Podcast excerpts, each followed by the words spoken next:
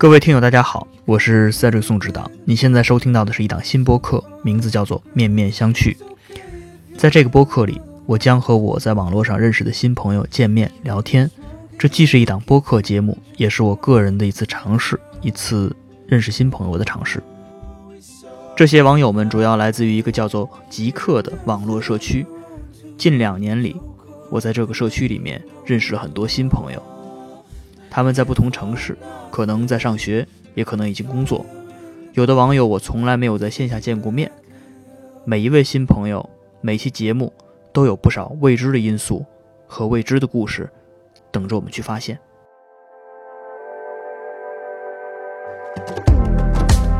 第一期邀请到的朋友，ID 名叫陈布斯，他是一名在腾讯工作的产品经理。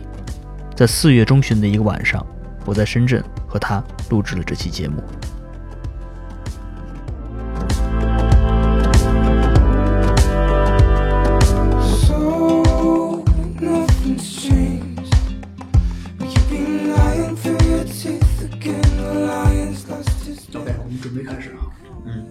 开场是啥？你有没有固定的开场？没有固定的，这第一期啊，这第一期，拜托，我现在所有的什么什么噔噔噔噔，欢迎大家来到什么什么。啊，那些那些其实都可以后期做，但是 但我们开始开始的时候，那要做一下这个。欢迎大家收听《面面相觑》第一期，是吧？第一期其实也是 pilot，呃，不能算是严格意义上的第一期试播期，因为这是嗯，算是一个个人的项目，把这个面基过程给它播客化，嗯，就是我们会和不同的基友一块儿在线下去面对面见面，然后聊聊天儿，然后大家也可以认识一些新朋友，当然我本人也会认识新朋友。那今天第一期呢，我们就来到了深圳啊，来到了深圳和我们的一位著名基友大 J，非常非常著名深吹，深吹是真陈布斯啊，我们今天邀请到他来到现场做我们第一期的试播期。这之前呢，我做了一个非常窄的、非常小的调研，用户调研，然后呢，不超过五个人吧，但是呢，这五个人里面至少有三个人都提到了你的名字。所以我觉得一开始选你做第一期也是很好的，而且之前我们因为之前也见过面，所以做你第一期呢，我们也放心一点啊，至少不不会觉得特别，不会真的变成面面相觑，知道吧？怕真面面相觑。我们这个名字面面相觑的觑，不是那个那个很不好写的字是吧？而是那个有趣的趣。我觉得线下见面可能会有意思一点。呃，好吧，布斯给大家打个招呼。大家好，我是布斯啊。我非常非常高兴能够有这个荣幸和宋纸做第一期的播客。那我个人自己本身不是没有养成播客听播客的习惯，但是因为我发现集友们还有挺多都是挺喜欢听播客的，timeline 上大家都会推荐一些蛮优质的播客。那自己这这次能够参与到这录制过程中，对我来说也是蛮有趣的体验。希望大家不会嫌我们这个声音太难听。OK，呃，布斯呢，其实我关注了一下。现在在极客上啊，在极客上，布斯应该是已经算是一个老基友了。到今天为止，到我们录制今天为止，加入极客社区七百八十九天，哦，两年多。然后呢，目前为止有八千四百七十八个关注者，是不是有增加？刚才我最新的这数据是截止到今天下午啊，那是晚上。然后呢，有一个黄勾是吧？叫互联网。话题优秀贡献 者，这是最水互联网话题贡献者。个人介绍，个人签名是以前是个中二啊，暂时是个产品，目标是个作家啊。对，很多很多朋友都知道了。我之前总结了一下，因为我跟布斯在在网上应该也认识好久了。嗯。几个关键词我能想到的，关于我刚才前面说的关于你的，刚才前面想到的深吹是吧？是深吹什么意思？就是吹深圳是吧？这是深吹一个鹅厂。是这个很多听友、很多的集友都忌讳说自己在哪工作，有的人是不说的，我也不说的。但是你大家都知道啊，就是他他们有些人夸张写，他们想知道的会直接写在个人签名里面，我还是不会太写。你曾经写过吧？我没有写过，你从来没写过，我真没有写。但这些人都知道，不知道，可能我晒过 QQ 的东西。OK，呃，但是这也是一个大家都知道的秘密，是吧？OK，公开秘密。呃，产品经理对吧？这没错。九五后，是吧？这个这个大多数人可能不知道。呃，可以，这可以公开吗？可以说，不可以公开，我把这人掐掉。我我还蛮我我从来就不不喜欢装老，装老确实还是就是很蛮年轻的。年轻好事儿啊，对吧？你看我像我这种，我都我不会说我自己多大，对吧？嗯，九五后，然后还有一个呢是呃喜欢唱歌，对吧？对，在极客上面发表过自己的作品，主要是分享歌，分享歌，不管唱歌是被大家带动的。不管是唱歌也好，还是那种说唱 rap 也好，都有作品，我 都听过。还有一个比较喜欢漫画，是是，我们家特别喜欢日本漫画。之前在大概可能在准备这期节目的时候，嗯当时跟布斯聊说，你可能会聊哪些话题？我说应该是最早一次的时候说可能会聊一些漫画的事儿，对也不错，这都是个人兴趣嘛。嗯，我觉得从要从最早开始，我们是怎么在网上认识的？在极客上认识的。对，在极客上认识的。其实有点难，有点难，我倒不太确定，因为因为我知道宋纸最早的时候在极客人设人设是足球嘛，对，足球话题有优秀话题贡献者，但是我对足球不感兴趣，所以我很少看球，很少看球。后来怎么哦，好像就是什么时候关注的我不记得，嗯但是印象比较深刻的是因为阿拉丁老师跟你面基了。就就是什么奠定了历史面基历史基础的那第一次面 基对对对，造成了一个面基打卡的主题。OK，啊，那个时候看到了宋轼真人的照片，真人的照片确实很帅，确实很帅，那时候很帅。后来后来有了黄沟之后，宋轼就文体两开花了，拿到了足球和摄影两个贡献者，然后这时候就跟宋轼的互动就比较多了。这个这期节目主要是吹你，不要吹我。这个这个导向不能乱。这不，我确实没有什么好吹的，关键是，呃，我们之前其实，在刚才前面说，我们之前在其实在线下见过一次，当时人在深圳，但是已经距今天为止已经快一年的时间了。是是，呃当时我是来深圳见到了你，见到了另外一位基友 Design Will、是吧？嗯，回头我们有机会把他也请到节目里来。到现在为止，你工作应该是没有太多、嗯太长时间。没有太长时间，算算实习可能也就两年左右。嗯，算实习应该也有两年左右。然后不过呃，就是想当产品经理这个目标和想法，其实很早就有了。大三的时候，那时候还是这就很喜欢刷知乎的时刻。那个时候，知乎还是我的，知乎还是我的精神家园。嗯那时候觉得知乎上简直是未来年轻人的希望，就各个领域都有各种又正经又搞笑的东西可以去看，可以去互动啊。在那个时候认识到了蛮多互联网人事，看他们答案，觉得他们的生活很有趣，工作也很有趣。然后，然后正好我又不会写代码，所以只能就只能去当产品经理了。那个时候想当产品经理，然后然后就就努力准备了一下，去面了一些几个大厂，后来发现就是能够收到一些不错的 offer，然后就暂时就放弃了继续读研究生，因为我因为我确实在大学里面学习不怎么认真，不怎么认真，特特别爱玩，特别爱玩儿，特特别喜欢除了跟女朋友出去玩以外，就是自己鼓捣鼓捣写一些奇奇怪怪的文章啊，然后然后去分析看一些设计的书啊，所以我觉得自己蛮适合做产品的。后来就努力准备一下一些知知识，去面试了一些公司，拿到了 offer，然后就来深圳。因为因为来深圳，但是我其实那时候还有蛮蛮多家公司的 offer 的，然后呃杭州也有吧，嗯上海也有，深圳也有，但是因为我个人不是很喜欢北京，不是很喜欢北京。你在北京上了四年大学之后，对北京的印象比较不好。呃主要是我个人我比较讨厌雾霾，然后也也也是南方人，更喜欢南方的天气，对，所以后来就会考虑来深圳嘛。然后来深圳之后，确实很喜欢深圳，也喜欢鹅厂，也喜欢产品经理这个这个职业。我人目前给我的，我目前对自己的人生选选择们还是挺满意的。你介意说我们学校吗？学校啊，对，我们学校就是校徽比校名还要出名的中国人民大学，中国人民大学。OK，很多同我们回到老老家的时候，有些老人会问我们的大学是不是一本，就就他们有些有些人真的不认识这个大学，他们的执照觉得一般都是地域加大学嘛，城市加大学，他们都能认得出来。像中国人民大学，你看这个听起来就很野鸡。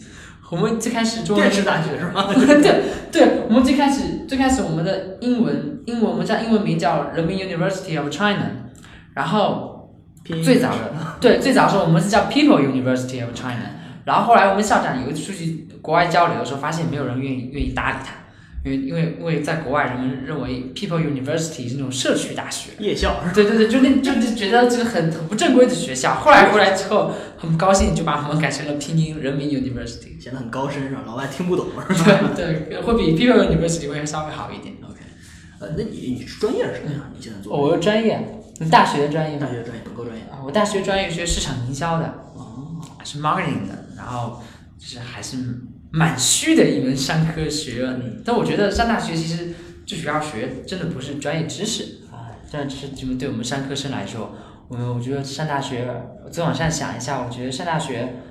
呃，对我们这种普通人来说，其实是读了一个氛围和读了一个人脉。嗯，我觉得人人大的知识这样差不多我已经忘光了，但是那些同学给我的激励，然后教授说一些金句，然后都印象都非常非常深刻。对，包括现在喜欢说的一个单词 decent，也是我大一时候的管理学老师，就是他告诉我们说，他他对我们的期望就是，不管你们将来是就做学问、工作也好，生活也好，要就是不追求过分夸张，也不自卑，做到 decent 就好。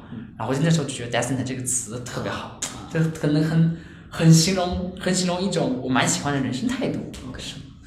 第一层，啊，那个读 decent 是吗？decent 是吧？哎，没事没事，啊我都文明都比较好听，的人。大这个英语英语教学是吧？没问题。我们我们很我们很多听友是是这个英语很高很很水平很高的，你不要想蒙混过关。我觉得这 decent 这这是现在的极客很有名的词是吧？大家都是 体面，非常体面，非常得体，得体对对体面的生活。在这样的一个这么大一公司里，嗯，你能感受到压力吗？你有压力吗？有，就是之前我们经常会讲，是同龄人之间会会抱怨焦虑嘛，嗯，就是你可能是呃工资比别人少，晋升比别人慢，绩效做的比别人差。但是我从小到大应该还算是一个比较蛮乐观的人，就是有时候能感受到压力和焦虑，但是自己能够排解的挺好的。就是因为爱好也比较多，音乐、漫画，或者跟有趣的人聊聊天，或者开导别人或被别人开导，我觉得是我生活中蛮经常做的一些举动，这些东西都会让我的焦虑会减轻很多。嗯，因为就像我极客的个性签名嘛，以前是个中二，暂时是个产品，目标是个作家，就是我没有把自己的职位或者把自己的职业目标绑死在产品经理这上面。那我觉得我的人生最终目标还是成为一名作家。对于一名作家来说，虽然说所有经历都是写作的素材，对，所以不管是我的高兴也罢，痛苦也罢，焦虑也罢，如果你能跳脱出来去看的话，你觉得这就是自己人生一个非常宝贵的经验。然后，如果你能克服它之后，它就是为你所用的一个写作素材。所以我每次用这种角度去看自己的，去去看到自己经历的事情的时候，就心情就会变得蛮轻松的。但其实我注意到你在极客上面你是有，我们之前有一个讨论是说，我们希望极客有什么功能是吧？加定位啊什么之类的这种功能。你提过说希望极客能出长文是吧？你可以写长文。哦对对对提过这事儿。是但你也试图在上面写过一些稍微长一点的东西，是过文章对吧？然后最最近一一次嗯比较长的，然后也比较很多人讨论的是啥就是那个我是个直男，对吧？啊，哦哦哦哦哦哦，对对对，但是我觉得应该直男应该反对直男，啊是是是是，对吧？那那个是我看有很多人在讨论，但是讨论区里面呢，多数是这个多数是在抨击你，应该是。啊，后来后来我有评论评论没有看，因为我自己发写的时候发出来的时候，我也知道是比较偏激的观点，比较极端的你你自己表达极端的观观点，就要有心理准备，会遭受到极端的评论。嗯我觉得这还好，这还好，我我自己就是没有心情没有时间去看这些评论。我那个时候写文章，因为在极客上。就是没有那种写严肃文章的自觉，就是想到什么或者最近今天今天有一些特别好的想法，或者比较激动情绪，就想和大家分享。那我觉得那篇文章确实是我自己真诚的观点，但它对不对我自己也不保证。我我也觉得大家是可以去友好去讨论的。你写那篇文章用多长时间？很短，就是就是想到了哦，写的时候很短，但其实那个就是类似的里面的有些语句，其实我在程很久是吧？就是已经有有些在水群的时候，有有时候我们有讨论过，就是在我们管身分叉群里面有已经有喊过几次，喊过几次，就是我们经常会讨论嗯讨论在直男在自黑的时候，我们就会讨论到这种这种问题。这些这些负评或者这些恶评吧，嗯，会有对你会有影响吗？对你日常生活中？啊，我就是现在对我现在这个阶段来说，我觉得复评我还挺开心的，就起码有有人看有人讨论，有时候就蛮开心的。因为我之前以前大学的时候自己写公众号，就写的比这长多了，就长多了，还排版、贴图什么，但是都没有人什么没有什么人看，其实啊，没有什么人看。但是我记我发现我自己是个表达欲蛮强的人，嗯然后呃，就是如果我有个观点，我特别想表达出来的话，我是不怕他被别人反对或者被别人讨论的。我倒是希望大家能够更多的呃注意到，或者是能够理解这个观点以后，对他有一点点启发。就是哪怕是他厌恶也好，他高兴也好，对他能让他跳脱出自己平常的生活，想一想其他一些就是大一点的话题的话，我觉得都是蛮有用的。OK，但是我觉得啊，就是这些啊、这些路人们对你的评价，嗯对你的这种文章的评价，恶恶评嗯是吧？我们在极客上其实看很多，而且但更多的出现在嗯比如女用户下面是吧？嗯有的人也去发个自拍，那下面可能会有很多的这种 想到的这种各种各种评论。是，啊，我觉得他们日常中遇到的这种压力，可能比你这这个压力要大对很多，对吧？嗯那其实你觉得，如果说我们听节目的朋友，尤其是在学校的朋友，嗯，很多年轻人现在是想做产品经理这一行的，啊为什么想不开？哎，不是，就现在很多人想想做，就是是因为因为大家都知道这个这一行了，嗯而且有很多知名的产品经理，是，张小龙是吧？贵司是吧？著著名的产品经理，还有一些其他一些产品经理，我就说不出名了是吧？我毕竟不是干这行的，但是很多年轻人现在是想做这一行的。我觉得这可能跟你在上学的时候，你在学校的时候都不太一样。那会儿可能知道产品经理的人也不是那么多。嗯，是，对，然后呢，你如果再往前推是吧？往前推大概可能二十年是吧？推到我上学的时候，对吧？那时候产品经理可能还在快销公司，快销卖卖洗发水。哎，对，大家都想去，毕业之后能去个马氏是吧？对能去个有联合利华 Unilever 是吧？觉得很厉害了已经是或者去四大，对吧？对，那德勤毕马威是吧？挣钱多是吧？但是呢，虽然说辛苦一点也可以。互联网那会儿还没有很兴起，到你这儿的时候，互联网开始往上走了。那到现在，尤其是很多的，我看现在很多在校学生嗯，都是说，哎，毕业之后咱们去字节跳动是吧？是 是是，头一条系是吧？或者腾讯也都有这样的，很多都是这样的。你还建议现在的毕业生做这一行吗？哇，这个这个，我一般都不太敢不太敢给建议，这种大行业一般不太敢建议，就是就是对择业这方面，就业选择工作这方面，其实我是特别，我大学时候特别信的，忘记是哪个 TED 演讲里面看到的，就是你选像选择自己想要的工作，它一定是你热爱的、你擅长的，然后世界需要的，然后世界看重的四条线的交汇点，最好是交汇点。那这里面其实，呃，他说的比较高大上，但是其实你可以用各种各样的标准去判断出来。就比如说你热爱的，就是你在你在你会不会在非上班阶段或者非求职目的时候也在思考这个事情？你会不会留意到一些细节？如果你真的爱互联网产品的话，你就会下载各种各样的 APP，你先去体验，然后去去给出自己的建议啊，或者是深度去去交流，和用户进行交流，和想要去了解他们的跟他们的产品人员、设计人员去沟通，啊、是不是你热爱的？那是不是你擅长的？那很多学生在在校的工作比较单一，他们可能判断不出来自己是不是擅长某个东西，除非你是个天才啊，天才可能什么都擅长啊，除非你是个天才。那擅长这个东西的话，唯一的办法就是自己去尝试去实践这一行的工作，或者去实践和这一行类似的工作。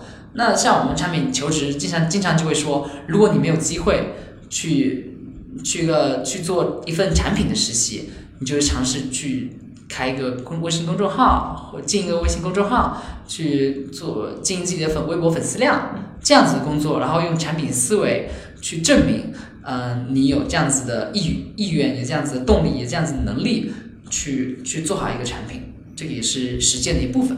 还有一块是世界所需要的，那这块就是取决于你的价值观了。你觉得这个世界需要什么？你觉得它应该朝什么样子的方向去发展？你觉得它是，如果你认为，如果如果你热爱并坚信自由、平等这样的价值观，你就会被互联网这种早期精神所吸引，你就觉得互联网就应该是，呃，就应该是每个人是平等的，是应该是匿名的，是应该是免费的，是应该是自由的，那你就自然会觉得。嗯，互联网是世界所需、未来所需要的，你就愿意投入这一行。但如果你价值观不是这样的，这个世界上就是应该一将功成万骨枯，或者是你觉得你应该需需要更多嗯财富、更多财富、更多资源去去去征服或者统治这个世界也好，那你可能会对其另外的行业有感兴趣。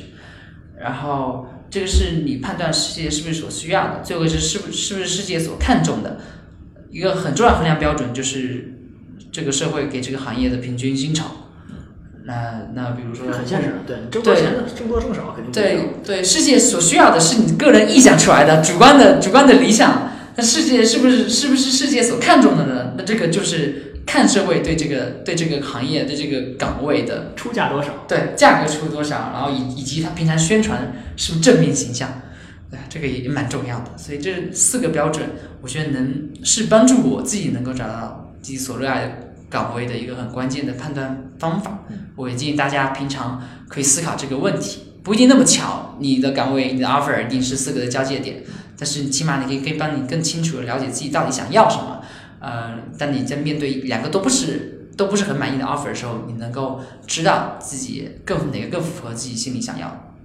对，这就是我觉得。那对于最后回到说要不要建议现在的年轻人进互联网行业，嗯，新阳老师，新阳老师说，应该是新阳老师说过的，就互联网行业正在慢慢普及。那一个行业在它慢慢普及的时候，它薪酬一定是会呃慢慢降下来的，接近于行业的，接近这个社会平均水平。啊，它当当一个行业嗯成为一个常态的时候，它的薪资一定是会慢慢跟社会平均去靠齐的。所以我只能说，未来互联网行业的薪酬竞争力一定会下降，相对其他行业来说一定会下降，但是依然是一个有很多发展机会的一个行业。如果你对自己，觉得自己真的是擅长，并并且自己真的热爱的话，永远可以去尝试，不管是哪个行业。还是还是年轻人，我觉得就是还是年轻人，对 这个还是非常我我对布斯的理解就是非常的乐观，非常的非常的积极，其实很积极。你自己之自己自己之前有说这个自己的单身是吧？就确实单身啊，可以证明单身啊，大家还可以再继续给他私信，没问题。什么失眠是吧？有一些关键词，年轻人的关键词，大家都差不多，丧是吧？嗯，有时候对生活这。缺缺乏动力、失望什么的，但是总体来看，我觉得还是挺乐观的。对我对，我觉得很乐观了，已经是。就是我我的理解的丧，好像跟其他人理解丧可能不太一样。我呃，我发现大家理解的丧好像都有点不太一样。有些人丧是真的就是压力很大，放弃希望了，或者觉得就是觉得自己也就那样了，呃，所以会觉得非常的失望，非常的非常的抑郁，甚至会导致抑郁症，就那种丧。但是我们的丧其实不是那么严肃，其实丧更像是。更像是你在充满压力的生活里面偷偷打了个盹，撒了个娇。我觉得丧其实就是就是对生活撒了个娇，就是像像其他人说一下啊，我就诉苦了一下，我最近生活压力很大，觉得自己什么都不会，自己是个垃圾。但是这这种丧其实是为了能让你呃宣泄之后更加努力、更加积极乐观的去面对下一个挑战。所以我觉得我还是蛮喜欢丧的，我我我挺喜欢写一些丧的话，大家不要听啊，不要信。啊，不要信，主要那那些都是我在撒娇，我在撒娇，而且而且我一般撒娇，对 对，而且我一般是是喜欢那种就比较搞笑的丧，就它有一定幽默感和自嘲自嘲的意味在里面的啊，所以希望大家呃理正确理解丧文化啊，正确理解丧文化。对，其实对生活一个一个调剂，然后呢，也是一个发发牢骚，其实在任何时代都会发牢骚啊。说到年轻，是吧？这在深圳，我觉得深圳就是一个特别年轻的城市。刚才我在来这儿的路上，我跟布斯来说，我说我每次我到你们这腾讯大厦门口的时候，我觉得哇，全都是年轻人。我在我的上上班的环境里头见不到这么多年轻人，我都算年轻的了已经 是。然后一看那么年轻人，我觉得哎，真是深圳人不太一样。好在哪儿呢？好在哪儿？嗯，我按我个人的觉得重要性程度顺序说一下吧。第一点，我觉得是天气，天气很重要，天气对我们这种人来说很重要。呃，包括我们大学有一次，有一次职业导师问说，你们选择工作最考虑最多的因素是什么？我我说了，我说了气候啊，他们说啊，他说你说气候什么意思？是公司内的那种工作氛围吗？我说不是，真的就是天外的，嗯，你窗外看到的天气。因为我小时候就特别喜欢坐在操场上看天空啊，啥啥思考一些，自己想一些乱七八糟的事情。那我觉得天一个好的好的天气，好的天空，常年蓝天白云。阳光充沛的话，会会对我自己的心情造成蛮大的影响。我我所以我觉得天气是我喜欢深圳一个非常直观、也非常积极、非常重要的一个理由。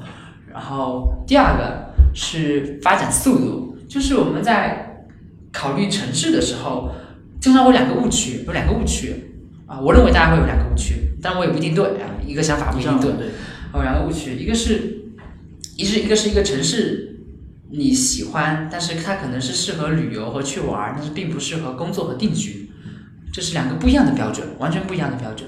像我就挺喜欢去北京参加各种，北京有很多音乐节啊，很多文化活动啊，确实都挺喜欢的。但是我就不会考虑在北京，因为北京有雾霾，而且北京的大趋势是在赶走普通人。对，呃，不要跟大趋势对抗。如果除非你很有自信啊，是一将功成万骨枯里面的将，而不是一将功成万骨枯里面的骨，那你可以去北京，我觉得这个没有问题，个人选择。然后这是一个误区，就是呃，适合旅游、适合玩、适合上学的地方，不一定适合工，不一定适合你工作和定居。第二个误区是我们在考虑一个城市发展机会的时候，应该是要看它的增量和增速，而不是它的存量。那现按现在 GDP 排名的话，那肯定上海、北京、上海还是比深圳和杭州要高的，但是他们的发展速度和增速却没有深圳和杭州快，包括嗯进人口的迁入量，所以我觉得，呃，在这个方面里面，深圳确实是中国野蛮生长的城市一个代表，一个小渔村的神话，小渔村的神话。所以考虑到深深圳的增速越快，增量的空间越大的话，留给年轻人的机会越多。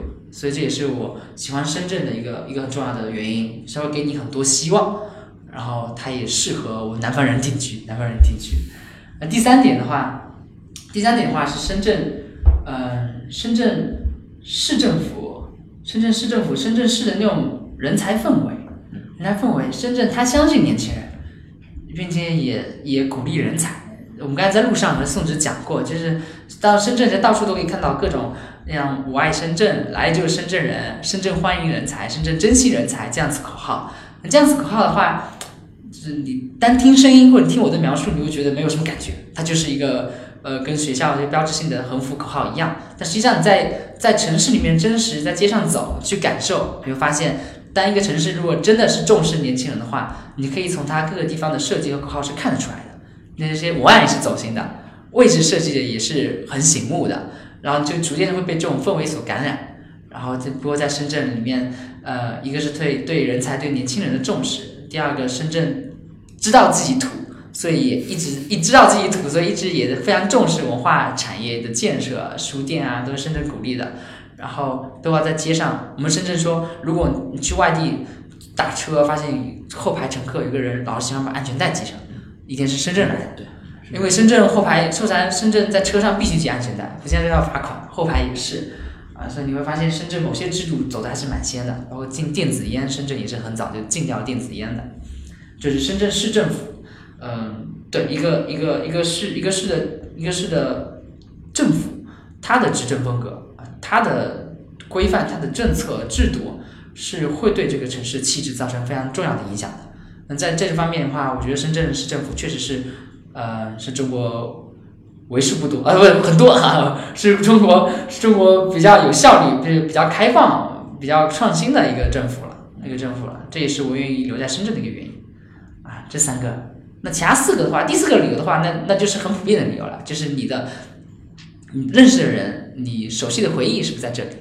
那我我我，因为我自己是福建的，那福建离深圳挺近的，所以有挺多的亲戚啊，有很多。呃，朋友、同学都会选择来深圳发展。那这里话，嗯，就包括有时候你可能会遇到自己小时候喜欢的第一个女孩，啊，也在深圳，也在深圳，也在深圳。是啊，那然后可以理解。然后什么？他们以可能以以前喜欢过的女孩在香港，在香港也挺多的。也可以。反正你就觉得，你觉得，你觉得你对这个城市好像有种某种特殊的缘分和情感，天意，对情感连接。这个也是给深圳加分的一个我个人私人的小因素吧。OK，嗯。所以主要就是这个理由。所以做一个这个深吹是吧？而且呢，对，这之前布斯跟我说，嗯，通过这种深吹的这种身份是吧？嗯，吹吹捧深圳，也希望他目前比较喜欢的小姐姐们是吧？没有没有没有，都来到深圳是吧？对对，因为深圳的这样说有点得罪人，但是我觉得确实上海小姐姐们更好看。我希望好看的小姐姐能够 对能够平均一下视力，都多了多考虑一下来深圳好不好？布斯的这个个人情感经历啊，是吧？他他喜欢他喜他喜欢的他喜欢的小姐姐们是吧？是 是有很多有很多这个基友们都非常关心啊。嗯，我感情经历还是蛮蛮蛮单一的，蛮单纯的，蛮单纯的。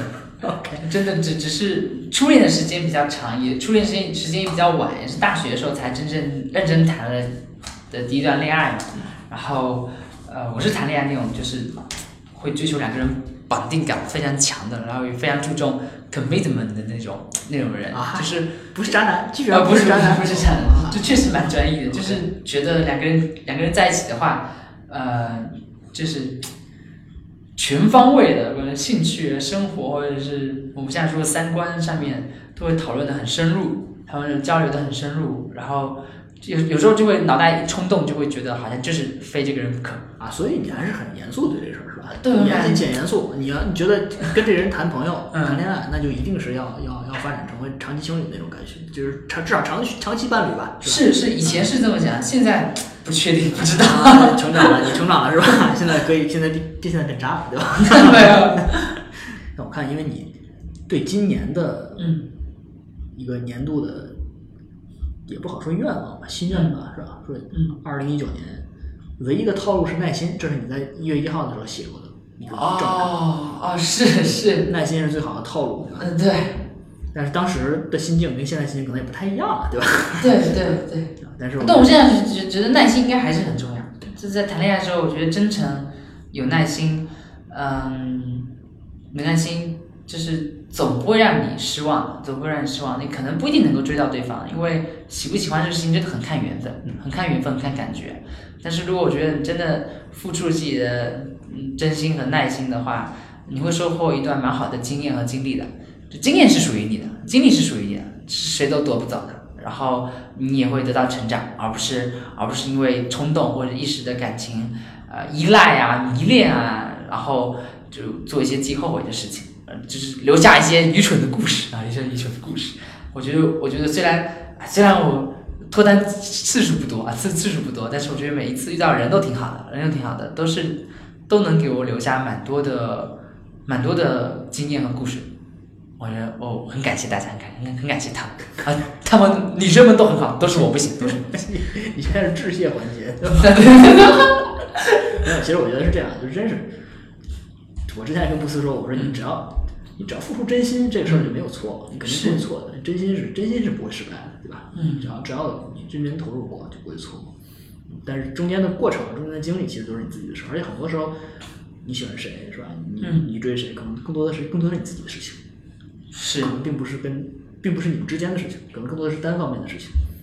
对，所以有时候有时候对方的反应，就是我就发现，如果你越在乎对方的反应，啊，你就表现的越不自然，你成功的概率可能越低，对，成功概率越低。有时候你不那么想谈恋爱的时候，反而就是喜欢你的人或真爱的人就会找上门，啊，就会找上门。啊，我就是这么单纯的人啊，单纯的人，单纯的单纯的希望。呃，其实是很有道理的，因为你太有这个事情不是，这个事情不是比赛是吧？也不是一个，也就不是你得失心不要太重，是而且，你追谁或者说你想去跟谁在一起，嗯我觉得啊，嗯某种程度上讲，嗯我觉得你不要以说追到手为一个 嗯 KPI 为一个目标，你一定要追到手才行，不追到手就是失败了。其实不是的，你你中间的过程你可能有很多种结果，那么真正的在乎的事儿，可能你们之间的关系，或者你在这个中间你你成长的你得到的东西，这可能会比较重要一点。对我，我想跟大家推荐一个那个那个那个账号，呃，是不是账号？那个极客上开眼视频，在极客上有个自己的官方号嘛，然后开眼视频经常会转载和翻译 YouTube 上面一个讲两亲密关系的一个系列视频，我忘记叫什么名字了，大家可以去看一下。他他每次讲爱情的理解，包括什么如何走出失恋阴影，如何分辨呃迷恋和和和 fall in love 的区别，我觉得他每期讲的都很都很不错，都很不错。最近最近他讲的一期就是就是如何分辨迷恋和爱情，还有一个还有一个其实我蛮想跟大家说的一个话，题，可以分享，对，几个口号价值观里面也有一句叫做“少年心气”吧，“少年心气”。那之前大家也其实，在 timeline 上也有讨论过“少年气”这个话题，是大家理解的少年气到底是什么样的呃一个概念，什么样的定义，理解可能都不太一样。那我自己是从小看少年漫长大的，少年漫长大的，长大之后也确实很喜欢有少年气的人。后来我自己总结了，是我觉得少年气实际上是由三部分组成的。我理解的少年期啊，就是一个是理想主义，嗯，理想主义少年他对这个世界总是抱有非常非常美好的一个设想，他他就真的是那些真善美的价值观。现在有些人可能会觉得太过于圣母了或什么之类的，但是少年气的第一，我觉得第一个很重要的要素就是他是相信这个，他相信这个，他可能可能就因为现实的妥协或者一些他不一定都能做到，但是他自己是相信他是可以实现的，就是他是相信可以实现，并且愿意愿意去为这些东西而努力的啊。我觉得第一个是少年期需要理想主义，第二个少年期是我觉得少年期是在成长中。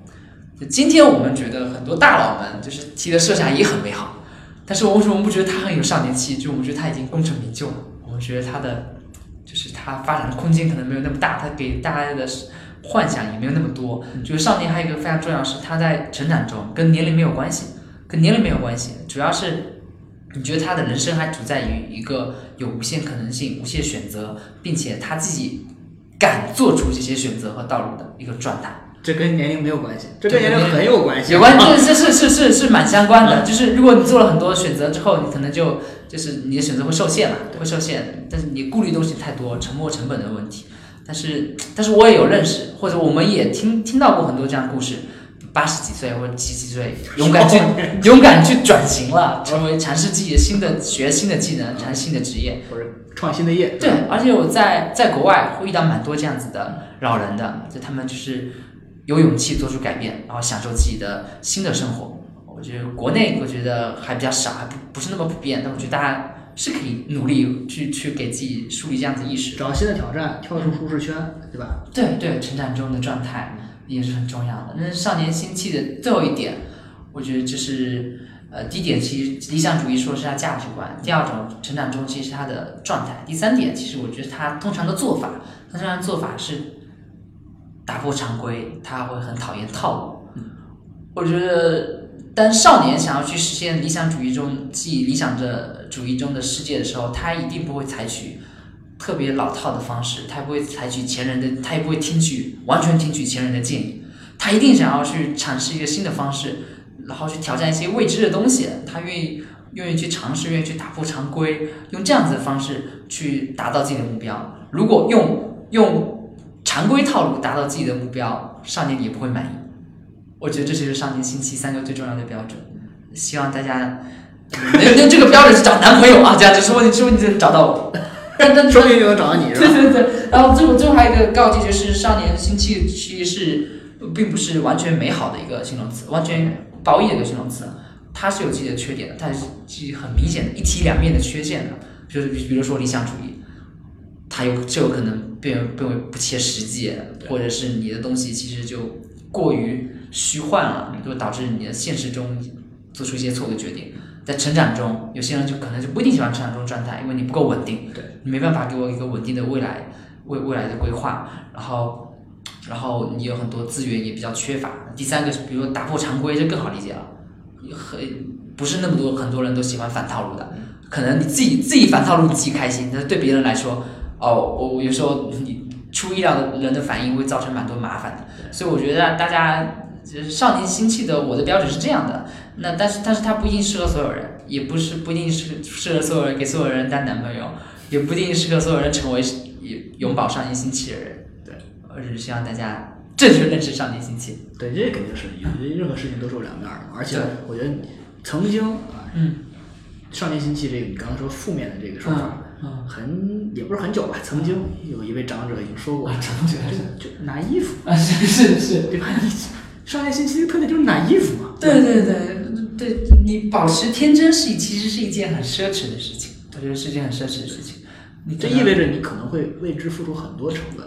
对，但是你同时因为你的年轻，所以你可以饶恕这些成本，甚至你可以，你可以，你可以，你可以去后悔。你你有你有时间去后悔，嗯，这是年轻人最大的。优势是是，我们导师其实是这么说的。但是你好多，你像有有所以刚才为什么说这跟年龄有关系？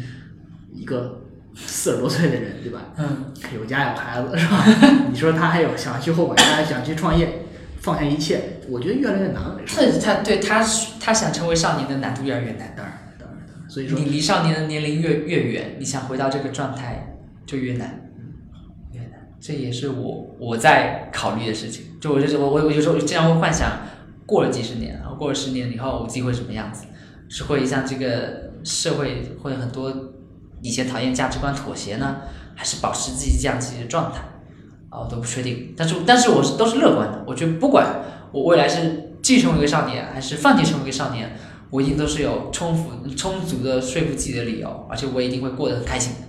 啊，我我对自己有信心，对自己有信心，你不是对这个社会有信心，是啊，对对自己有信心，无论怎怎怎么样，我都活得会活得很开心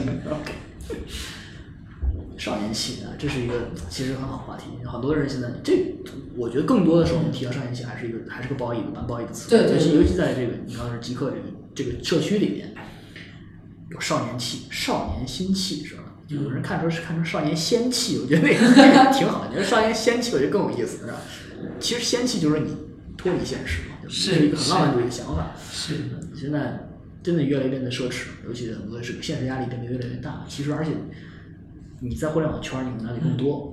今年的整个的市整个市场的环境是吧？大家面面临的压力其实和往很都是不一样的，而且甚至这种状态、这种时期，甚至可能会比预想的要更长，甚至会会一直这样下去。但是呢，哎，就是我也是很乐观的人，是吧？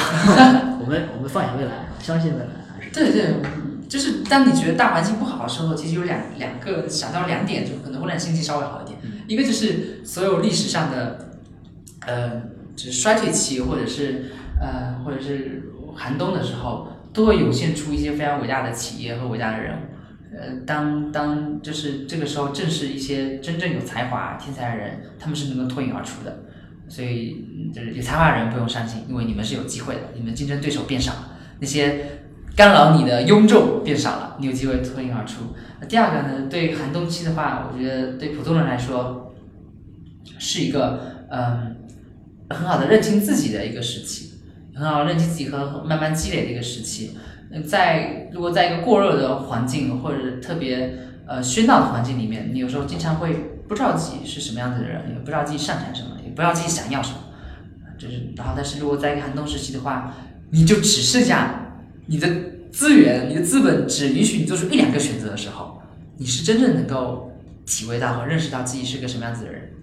啊，对，就是这这对大家也可以乐观一点嘛。就寒冬期有寒冬期的好处。布斯对其他的集友有没有特别感兴趣的？如果我们这个节目再做下去，你希望我们跟谁聊？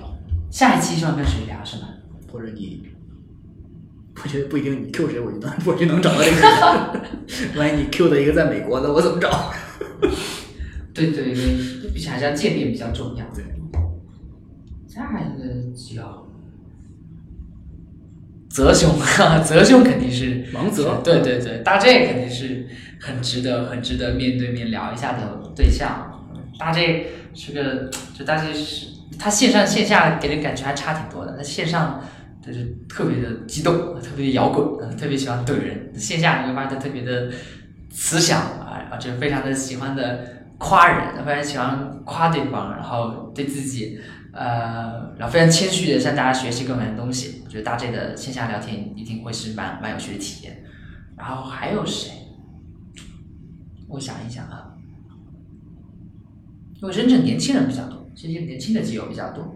我不知道他好像粉丝不是很多这个基友，叫找哇奥维奇还是什么什么？我名名字我有印象。呃，你有印象是吧？他是一个深圳的深圳深圳的一位，他之前在深圳一个蛮著名的文艺书店飞地书店工作过，然后他也是他也是平常他之前是个插画师吧，他就会画很多自己独特风格的东西，那他写的词语的组合、概念的组合很有意思，比如说他之前画了一个漫画主角是一只穿太空服的青蛙，然后他是什么闪最后的闪金时代的仅有的闪金猎人。那个他就他的漫画还是蛮意识流的，很有意思。他自己创作的。对对，然后他现在在做这个独立游戏，然后嗯，用他自己擅长的像素画画一些很多像素像素风的角色，也想要做一个类似蔚蓝蔚蓝那样子的动作游戏，但是世界观也是会比较比较吸引人，比较神秘，比较玄学一点。